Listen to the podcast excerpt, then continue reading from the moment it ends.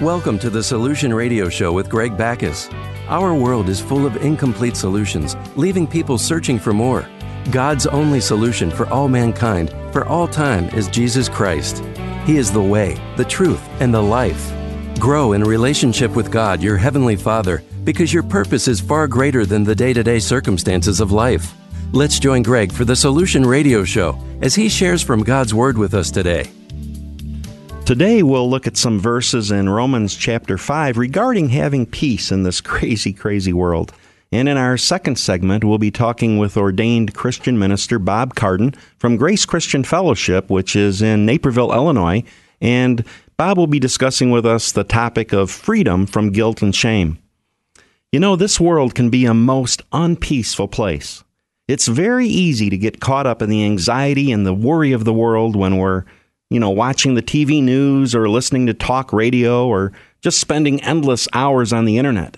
Now, I'm not saying that there's anything wrong with watching the news or listening to talk radio or surfing the net, but if that is where we focus our mind and thoughts for the information that we receive, well, then we're going to be most unpeaceful in this world because most of the news that comes from those locations is not very peaceful. You know, just a couple days ago, I saw on Facebook that it was the International Day of Peace. And many people on Facebook, uh, my friends, as well as others that I saw, they were lighting these virtual candles to commemorate this day of peace. Well, at best, lighting a virtual candle may make you feel good for a moment, but does it give you genuine, long lasting peace? Not really. Does it give you any comfort in this crazy world of uncertainty? no, absolutely not. What do most people do to escape the anxiety of the world when they can't find peace? Well, some may immerse themselves in their work. They put in 40, 50, 60, 70 hours a week. Or others, they turn to alcohol or drugs to numb the pain and the hurt in their lives. Or they might immerse themselves in TV reality shows, watching other people live their dysfunctional lives, being thankful that maybe they're not as bad off as what they are seeing on TV. And then, of course, there's video games and surfing the internet. Uh, that's huge in our culture today from escaping from the so called doldrums of everyday life. Well, you know, there's another way to live. Uh, there are no doldrums of everyday life when we know Jesus Christ as our Lord and Savior and when we know our Heavenly Father. There's tremendous peace in Christ, a peaceful heart, is free from anxiety and worry, no matter what the circumstance, no matter what the situation, no matter what the temptation might be. There really is no genuine peace in the heart of a man or a woman until they know the Prince of Peace, the Lord Jesus Christ. And you know what? No matter how hard government officials may try, there will never be genuine peace in this world until the King of Kings and the Lord of Lords, Jesus Christ, sets up his kingdom here on earth as detailed in the book of Revelation. We're going to look in God's Word today at Romans chapter 5 is where we'll start, and we'll see some tremendous truth regarding peace and how we can hold on to God's Word in our thinking and manifest or show forth that peaceful heart. Uh, if you have your Bible handy and want to follow along, uh, Romans chapter 5, verse 1 is where we'll start. And it's the King James Version that I'm reading from here today. It says, Therefore, being justified and to be justified is to be legally declared righteous in the sight of God. So, therefore, being justified by believing, by believing what? By believing on the Lord Jesus Christ. We have peace with God through our Lord Jesus Christ. There it is. it says that we have peace with God through our Lord Jesus Christ. Verse 2 By whom also, we have access by faith into this grace wherein we stand. We have access unto the grace of God because of the accomplished work of Jesus Christ. And continuing in that verse, it says, And we rejoice in hope of the glory of God. And that rejoice, that word means to boast, to be loud mouthed about. We're to rejoice in the hope of the glory of God. And what is the great hope of the glory of God? It's the return of His Son. And he's definitely coming back. Could be today, might not be for another hundred years, might be a thousand years. But he's going to return. And we have that hope to look forward to. And we're to boast in that hope. We're to glory in that. Let's continue here in verse 3. And not only so, but we glory in tribulations. And tribulations is the pressures of this life. Now, this verse is interesting because it almost sounds like I'm happy to have tribulations in life. Well, that word glory uh, means to, it's the same word as the word rejoice in verse 2. It means to, to boast or to declare. And it's not that we boast in the tribulation and rejoice in the pressures of life. It's when we have the pressures of life, we rejoice in the hope of the glory of God. That's what we rejoice in. It's not, Lord, give me more pressure so I can glory more in these pressures. What we glory in, what we boast in, is the hope of the return of the Lord Jesus Christ and all that God has done for us through Jesus Christ when we have pressures in this world, and we definitely will. And look what it leads to the second part of that verse knowing that tribulation works or energizes patience. How could I possibly have patience in the tribulations of this world and life if I'm focused on the circumstance I find myself in? I can't. But if I'm focused on the hope of the glory of God and all that He's done for us through Christ and the return of our brother, the Lord Jesus Christ, it's very easy to have patience, no matter what the circumstance, no matter what the situation. And verse 4 says, and patience, experience. And that experience, that's a proving of God's word. You see the deliverance in the situation as God has promised. And then experience, hope. As you see God work, it just confirms to you even more that the Word of God is true. It confirms to you even more that God loves you, that you have eternal life. And verse 5, and hope makes us not ashamed, because the love of God is shed abroad in our hearts by the Holy Spirit which is given unto us. When you know that God loves you, when you know your full redemption at the return of Jesus Christ draws near, when you know your life has value and purpose because of the accomplished work of Jesus Christ in His restoring your relationship with the Creator of the heavens and the earth, then you're not ashamed. You're not ashamed of the gospel of God. You're not ashamed of God and what He's made you to be as His child.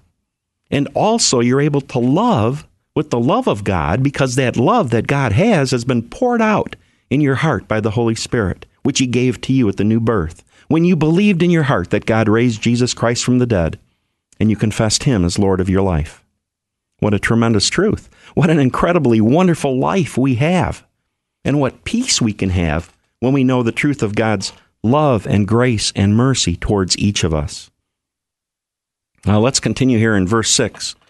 For when we were yet without strength, in due time Christ died for or in place of the ungodly. Why were we without strength? Why were we helpless to help ourselves? Why couldn't we pull up ourselves by our own bootstraps, our own good works, to try to stand approved before God? It literally was impossible because our very nature received from Adam, that is what has separated mankind from the one true God. And according to God's divinely appointed time, Christ died in place of the ungodly. And that ungodly is all people. What a tremendous grace, what a tremendous love. When you recognize that, what tremendous rest and peace in your life when you know that Jesus Christ accomplished the work for your salvation. Verse 7 says, For scarcely for a righteous man will one die, yet perhaps for a good man some would even dare to die. Well, seldom will others die for another, but it does happen. It happens at times of war. It may happen to a bodyguard for a dignitary. But you know what? Those deaths are deaths of imperfect men for other imperfect men. Those deaths do not result in the giving of eternal life though the death of the Lord Jesus Christ, which was for imperfect mankind, results in eternal life for those who believe on his accomplished work. Verse 8 But God gave proof or displayed his love toward us, and that while we were yet sinners, Christ died in place of us. There it is again. What a tremendous truth. The Lord Jesus Christ died in place of us, not when we were good enough, but when we were sinners. So while we were still being disobedient and rejecting the love of the Father, Christ died in place of mankind. What tremendous love. Verse 9 Much more than being now justified by his blood, we shall be saved from wrath through him. We are saved from the future wrath of God as detailed in the book of Revelation. The fulfillment of that wrath, it culminates in eternal separation from God, resulting in eternal death. But outside of Jesus Christ, that is what awaits those that refuse to accept God's love in the giving of His Son. Verse 10 For if, when we were enemies, we were reconciled to God by the death of His Son, much more, much more, being reconciled, we shall be saved by His life. What tremendous truth we see here in Romans chapter 5. When we were enemies, we were reconciled. We were brought back into relationship with God. How? By the death of His Son, the Lord Jesus Christ. We are saved eternally by His life. Finishing in verse 11, and not only so, but we also joy in God through our Lord Jesus Christ, by whom we have now received the atonement or the reconciliation.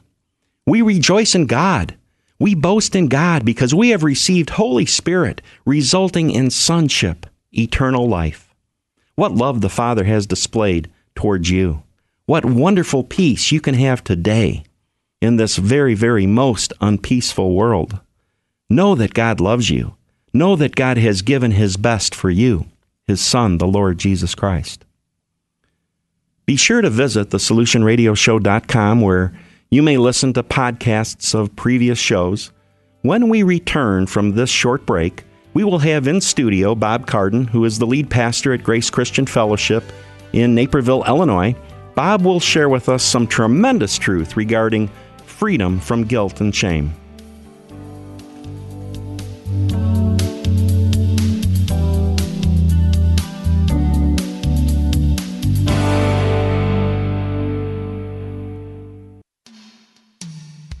This is the Solution Radio Show with Greg Backus, exploring God's solution for all mankind, for all time Jesus Christ. A couple weeks ago, while at Grace Christian Fellowship in Naperville, Illinois, a pastor and teacher Bob Carden, who was the lead pastor there, he, he taught on freedom from guilt and shame. Uh, it was a teaching that really, really blessed my life, and uh, it was something I needed to hear, and I thought it was very timely and thought that uh, many others might be very blessed to hear some of that information as well. So uh, today we have in studio with us Bob Carden. Welcome, Bob. I'd like to welcome you. Thank you, Greg. Great to have you here. Blessing to be here. Well, can you tell us a little bit uh, what's the difference between guilt and shame? Sure. Many times people use these two words interchangeably, but there is a difference. Guilt is when you feel bad for something that you did. I did something wrong or sinful. I feel bad about it. Many times we call this our conscience the old Jiminy Cricket from the Disney movies. Mm. Shame is different than that.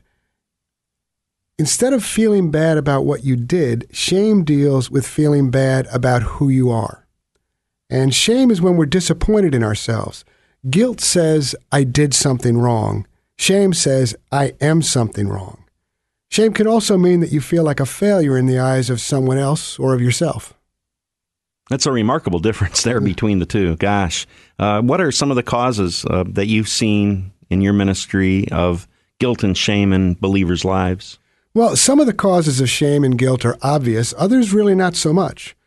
Shame and guilt can arise out of our own past sin, and certainly there's no surprises there. We make the jump from guilt about what we did to shame about who we are for doing it. Mm-hmm. But shame can also arise not out of our own sin, but from sin against us. And I have encountered many times victims of abuse, either physical, sexual, or emotional abuse, and they often feel shame even though they are the victims and they have not sinned or done anything wrong. Shame is also often shared from a parent to a child or even between spouses with guilt and blame and accusation. Mm-hmm. And those are some of the obvious causes, but I think perhaps the most frequent cause of shame that I've encountered is probably not sin, but rather a sense of failure and inferiority. No baby is born with a sense of inferiority. That is an acquired belief. And we all seem pretty good at acquiring it. Mm-hmm. Well, how do you think that that sense of failure or that inferiority, how does it tie into the shame? And then what are some of the consequences that people have when they're thinking like that? Well, when people start to view themselves as the problem, they view themselves as somehow not right in mm-hmm. some way, then that colors every action and every relationship in their lives. Some of the downsides of shame, in addition to feeling bad, is that it destroys self esteem. Shame can manifest itself as a nagging sense of unworthiness or insecurity. Shame keeps people second guessing. Shame is also toxic to relationships, hmm. Especially our relationship with God.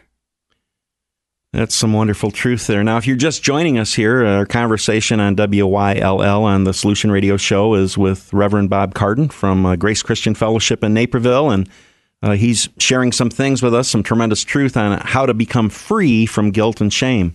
And sort of what I'm seeing, Bob, and what you've said thus far, it really ties into our identification as far as the shame goes. Absolutely. Who do you see in the mirror? Do you mm-hmm. see Christ or do you see the person who's made a lifetime of mistakes? Mm-hmm. Well, how can godly sorrow then maybe bring us up out of that guilt and shame? And what is godly sorrow? Well, godly sorrow appears in the book of Second Corinthians. And of course, Second Corinthians follows First Corinthians, which was a book that God had the apostle Paul write to confront the Corinthian church about many mistakes and sins in practice within their church. And after receiving this information, the church at Corinth was, of course, uh, stung, you might say, when they recognized how they had fallen short. But God did not point out their problems to make them feel bad. It says in 1 Corinthians, Paul says, I am not writing this to shame you, but to warn you. So God doesn't want us to bring shame. What he would rather have is something called godly sorrow. And godly sorrow is the genuine, God's genuine, of the counterfeit, which is the sorrow of this world, which we often call guilt and shame. Guilt and shame are damaging counterfeits of something that is very helpful. Mm-hmm. And godly sorrow, as I said, is spoken of in 2 Corinthians 7. In verse 8, it says, Even if I caused you sorrow by my letter, I do not regret it, though I did regret it. I see that my letter hurt you, but only for a little while. When God points something out in our lives, it's to help us change. It's not to cause us to wallow in guilt and shame. And Paul did. He knew he had caused them sorrow by his letter, but that was God's point. Mm-hmm. He goes on to say, Yet now I am happy, not because you were made sorry, but because your sorrow led you to repentance. For you became sorrowful as God intended, and so were not harmed in any way by us. Godly sorrow brings repentance that leads to salvation and leaves no regret. Hmm. But worldly sorrow brings death. See what this godly sorrow has produced in you what earnestness, what eagerness to clear yourselves, what indignation, what alarm, what longing, what concern, what readiness to see justice done. At every point you have proved yourselves to be innocent in this manner. So, godly sorrow is what occurs when God points us out that we have fallen short in some way, shape, mm-hmm. or form. The word sin, by the way, simply means to miss the mark. God points this out and we feel bad about it, but mm-hmm. the purpose of feeling bad is not to wallow in this shame, it is to be able to repent and to change. And that's what the Corinthians did. They repented, they turned away from their sin. Repentance can also be, and this is very important, turning away from lies about yourself. Mm-hmm. Many times we feel shame because we are believing lies about ourselves. We are a new creation in Christ. The old has been done away with. We need to look at ourselves the way God looks at us. And if we don't, then we start feeling shame. But if we do, if we look at ourselves as Christ, then we can walk in the light with our Heavenly Father. And anything that you believe about yourself that is different than what God declares is a lie. Hmm. And it's something that we should repent of. That's so true. That's some wonderful truth there, and how that that godly sorrow leads to repentance, which is change, and then that, that identification. See yourself as God has made you to be in Christ. Now, is there a specific verse? I believe you shared a specific verse on what is God's answer to guilt and shame from First John. Is that correct? Yes, and there's a number of places we could go to to see this, but First John is a great one. First John chapter 1 verse 9 deals with both guilt and shame. It says, If we confess our sins, He, God, is faithful and just to forgive us our sins and to cleanse us from all unrighteousness. You see, you have two parts there. You have God's forgiveness, and you have been cleansed. And I have encountered many Christians over the years, they have a better understanding or belief in forgiveness than they do in cleansing. Mm-hmm. They feel as though, well, yes, God has forgiven me, but I am still bearing the burden of my guilt. That's not the case. We have been forgiven and we have been cleansed. And the word confess, by the way, means to admit that you are wrong. Forgiveness takes care of our guilt, and then the cleansing takes care of our shame. It looks like identity, once again, is so tied into overcoming the shame that people might have. What are some of the verses in God's Word that really define who we are now? Well, one of the things that I have seen, and there's lots of places we could go to on this, but my real heart for people is to encourage them to stop living in their past mm. and start living in the now of who we are in Christ. And there are a number of verses of Scripture that have the phrase, but now. You see, we do have a past. God is not ignorant of our past. And my past is not something that I'm proud of, mm-hmm. but now I am new in Christ. For instance, in Romans 6:22 it says, "But now that you have been set free from sin and have become slaves of God, the fruit you get leads to sanctification and its end eternal life." And then in Ephesians chapter 2, in verse 13, God says, "But now, don't tell me about your past. Mm-hmm. God's not, he's saying, but now in Christ Jesus, who you once were, you who once were far off have been brought near by the blood of Christ. We have been brought close to God. We were once dead in trespasses and sins. That's who we were. Mm-hmm. But now we are alive in Christ. And then in Colossians 1:22 again we have but now he has reconciled you by Christ's physical body through death to present you holy in his sight. If you are holy in God's sight, you have no need for shame. You are without blemish and free from accusation. And these truths are some of the hardest for Christians to believe, but they are true of each of us. So we want to allow God's forgiveness and his cleansing to define us. I love those but nows. That's good stuff. Now, Bob, how can people get a hold of you if they'd like to have you maybe teach at their church, or is there a website or? Uh, they could email? go to our website, which is www.gcfnaperville.net. Okay, excellent. Find all the information there. I'll put that up on our website as well. Thank you very much, Bob, for joining us today and sharing your heart. Thanks for inviting me, Greg. And thank you for joining us today, you, the listeners, on the Solution Radio Show. And uh, just so grateful that you take the time to listen. Uh, please pass along the information for this show to your friends, to people at your church, your small group Bible study, whatever. And uh, please visit our website, thesolutionradioshow.com. The Solution Radio Show is listener supported, and I thank you for your support. It's greatly appreciated. Have an awesome rest of your day. God bless you.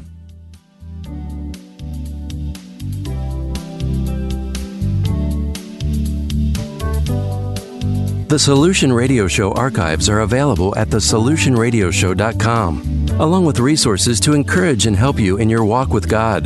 The Solution Radio Show is supported by listeners like you. Make a donation today to join in sustaining God's work at thesolutionradioshow.com. You've been listening to the Solution Radio Show with Greg Backus, and we thank you for joining us today. God bless you. You are God's very best.